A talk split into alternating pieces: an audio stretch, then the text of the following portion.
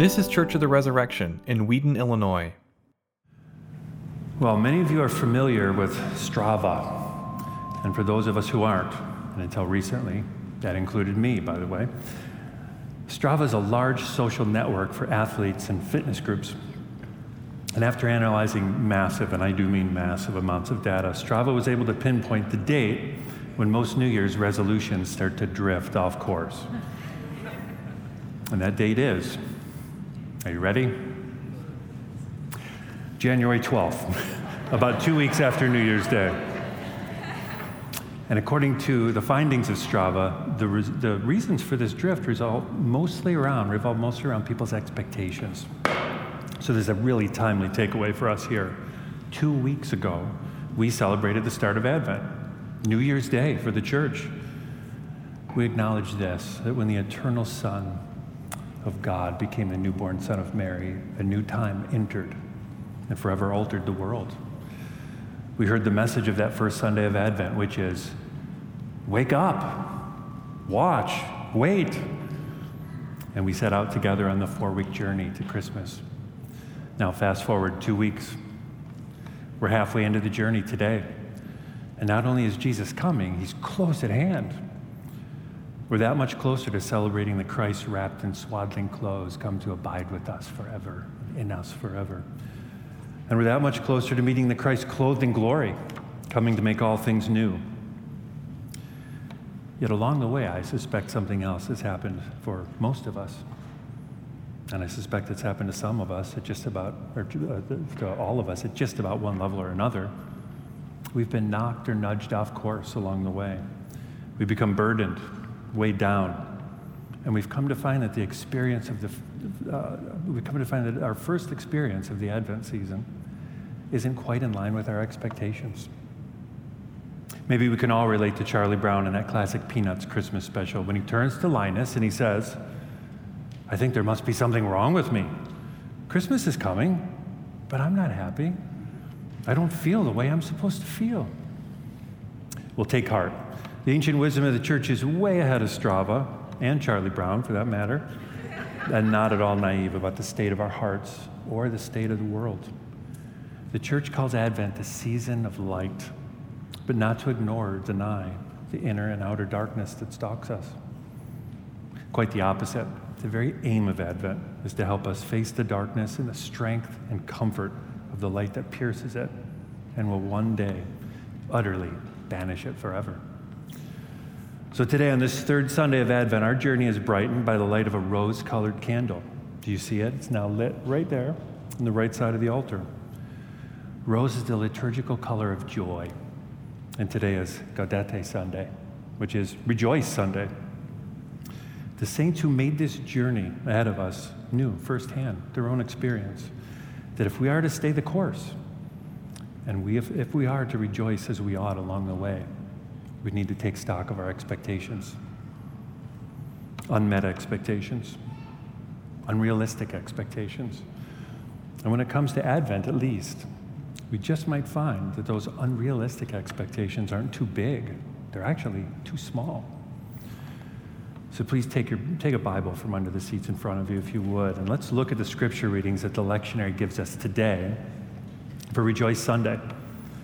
Now, the church believes that we need these particular scriptures at this particular time, and for really good reason. It's because these scriptures focus on the coming of Jesus in the three distinct ways that we celebrate during Advent His first coming, His present coming, his presence, his final coming.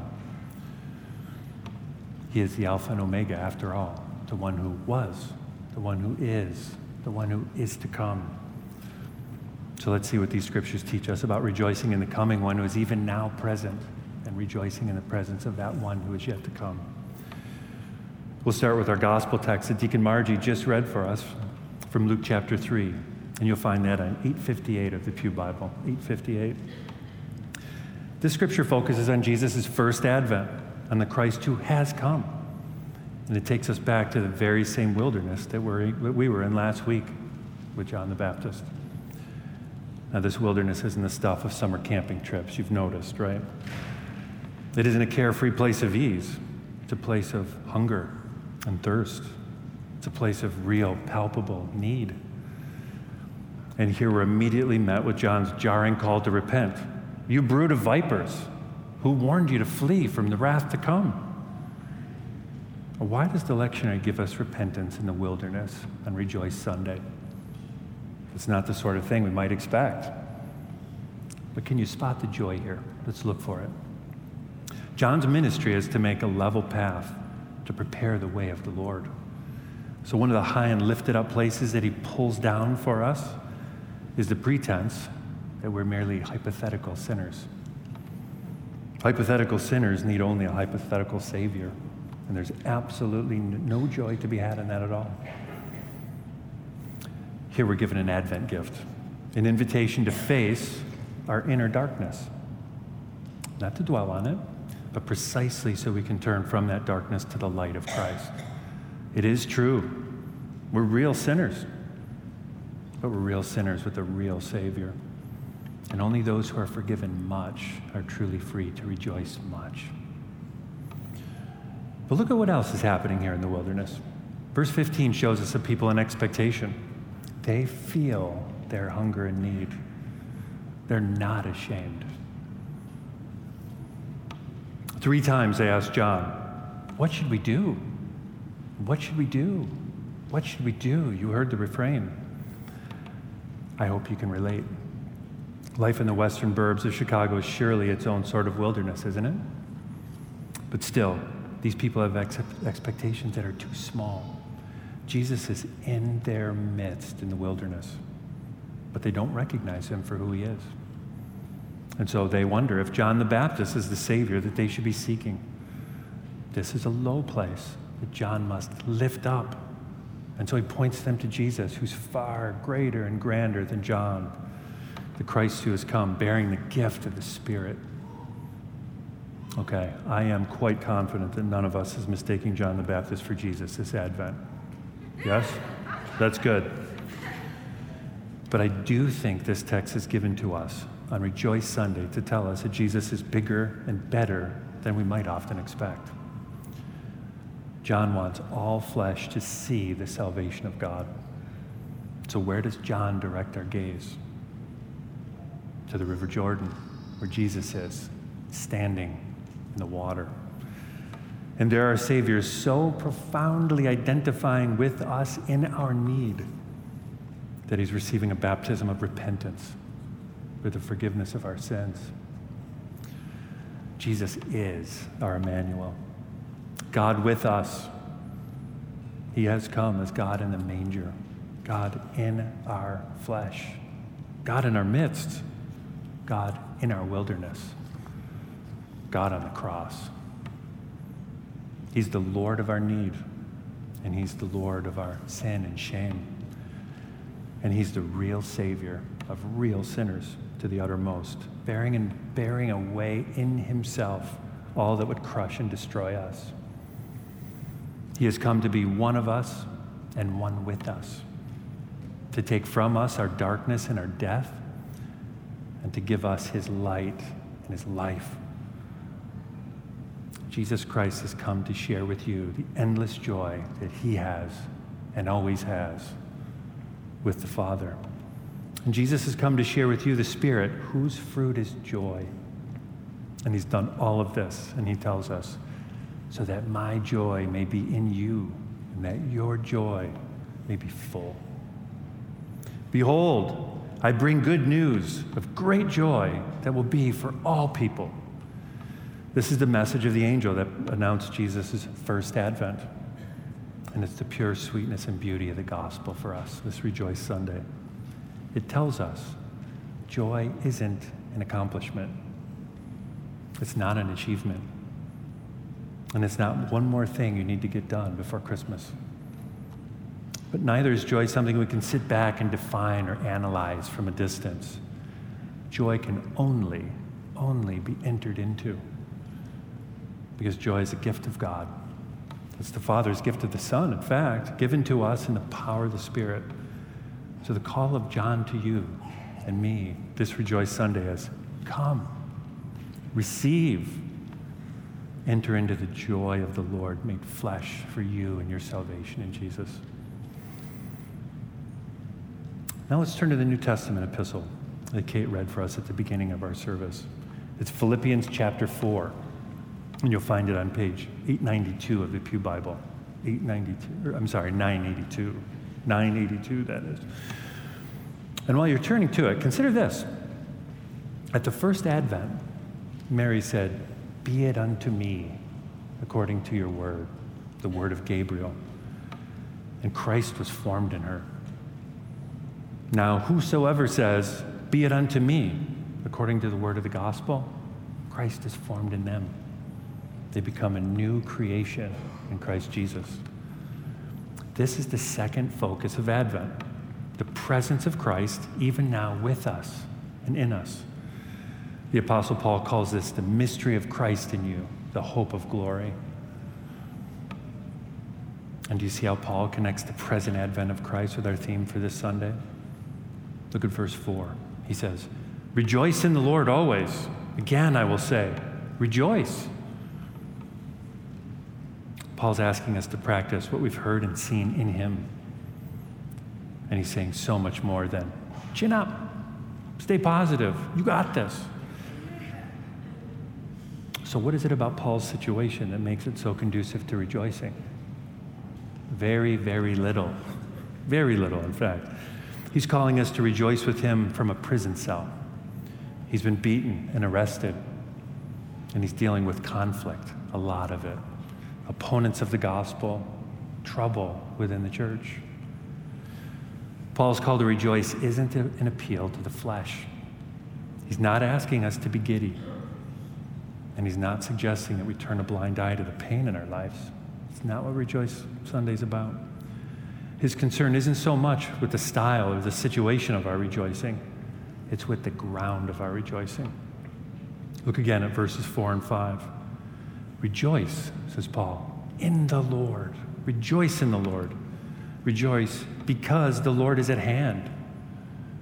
What Paul's doing here is calling us to gospel realism. It's a call to live in light of the primary truth of your existence. Christ is in you, and you are in Christ. Amen. And so it is with Rejoice Sunday. It lands right in the middle of our wonderful and not so wonderful lives. And it invites us to tell the truth about the whole of our lives in the abiding presence and nearness of Jesus. Christian joy isn't the fragile, fleeting happiness we experience only when things go well. Now, at Res, we're fond of saying matter matters, right? We can say, happiness happens. happiness does happen. And when it does, receive it, enjoy it. This too is a gift of the Lord. But do not grasp and clutch at it. And don't set your heart on it because it's far too small of an expectation for Advent. Christmas comes to find our lives, our families, and our church under stress. And it comes to find our society and world insane, threatening us in ways we never imagined. You have unmet, uh, unmet expectations that are good and noble. So do I. Holy dreams that are damaged and perhaps even dead. And you have unrealistic expectations, the kinds that reveal so much about our own agendas and the ways we quietly demand how our life should work out. On Rejoice Sunday, you can give the darkness its due, but it cannot have your joy. So, how do we steward the gift of joy and increase our capacity to rejoice this Advent? First and foremost, Paul tells us to pray. Pray. Because prayer is the epitome of faith, he tells us, and the opposite of anxiety. And Paul sees all prayer as conducive to joy. And you see prayers of supplication, prayers of thanksgiving, prayers of petition. So pray those prayers of thanksgiving that produce gratitude and contentment in our hearts. And pray those prayers of petition that call down the blessings and healings of God that multiply our joy and allow us to enter into the joy of others. Prayers where Paul points us to seek and to find the peace of God that passes all understanding. And this peace, he promises us, will guard our hearts and our minds in Christ Jesus. This isn't a peace the world can know. And because it, is, it isn't a peace the world can give, it isn't a peace the world can take. It's not an escapist comfort, it's a divine consolation. It comes to us right amidst and despite all the turbulence of our lives and all the turbulence of the world. This peace transcends our understanding because we experience it even when the circumstances for peace seem impossible to us. Not to God, but to us. And this peace settles and stabilizes us with the joy of the Lord. This is the Advent peace of the present Christ, with you, in you, even now at hand. Hear the word of the Lord. My peace I give to you, not as the world gives, do I give to you. Let not your hearts be troubled, neither let them be afraid. In other words, rejoice, says Paul. And again, rejoice. Finally, Paul tells us to cherish and nourish the joy and peace of Christ as the precious gifts that they truly are. Gifts, right? And gifts need stewarding. Our hearts and minds and imaginations are hungry things. They're supposed to be. They were created hungry by God. So we need to feed them with care and with healthy food. That's why Paul tells us to savor things that are good and beautiful. So, in holy defiance of the world, and it takes that. Practice, he says, practice thinking about true things, not false things. Delight in noble things, not base things. Set your affections on lovely things, not ugly things. Give your time and energy, your treasure, to things that are praiseworthy, not cheap, not empty. Advent is a perfect time for us to practice being present and truly so to the things that are good and beautiful. And that's because good and beautiful things are more likely present to us at Advent. So embrace all that's lovely about this season the music, the food, the decorations, the claymation Christmas specials. yes? Yes. They're so good. Timeless, timeless. And all the traditions that warm your heart. But embrace them knowing this and being crystal clear about it. They're not nearly enough. They shouldn't be enough. They never could be enough. And whenever we think they are, and to whatever extent we think they are, it's a sure sign that our expectations for Advent are too small. Our scripture reading from the Old Testament today is Zephaniah 3 14 through 20. And the lectionary gives it to us on Rejoice Sunday for this very reason to set our ultimate focus for Advent aright and to keep it before our eyes and to keep it before our hearts.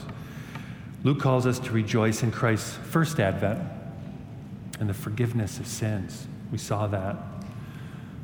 Paul calls us to rejoice in Christ's present Advent and that peace that passes all understanding. We saw that. And now Zephaniah calls us to rejoice in a future Advent that's better than we could ever imagine, surpass even our wildest expectations. Now, Zephaniah hasn't been read yet this morning, so we're going to do that in just a moment. It's on page 790 of the Pew Bible. 790. And as you think about the good and beautiful things that you want to bring with you, carry with you to nourish you on your journey to Christmas, you can't do better than this text. It's actually it's a mic dropping text. It's stunning. We should all return to it over and over often in the days ahead. So the immediate context of Zephaniah is Jerusalem when Josiah is king. But its ultimate referent is that better king who fulfills the law, fulfills the prophets. In Zephaniah, what we see is a day of the Lord, one of those great reversal days of the Lord where he brings judgment and blessing. And all the days of the Lord throughout Scripture are anticipations, right? They're looking forward to that great and ultimate day of the Lord that gathers them all in. All the promises of God find their yes and their amen in Christ Jesus. And he is coming in glory to set all things right and to make all things new. So here are the promises of God. This is what Christmas is all about. Zephaniah 3. Sing aloud, O daughter of Zion. Shout, O Israel. Rejoice and exult with all your heart, O daughter of Jerusalem. The Lord has taken away the judgments against you. He has cleared away your enemies.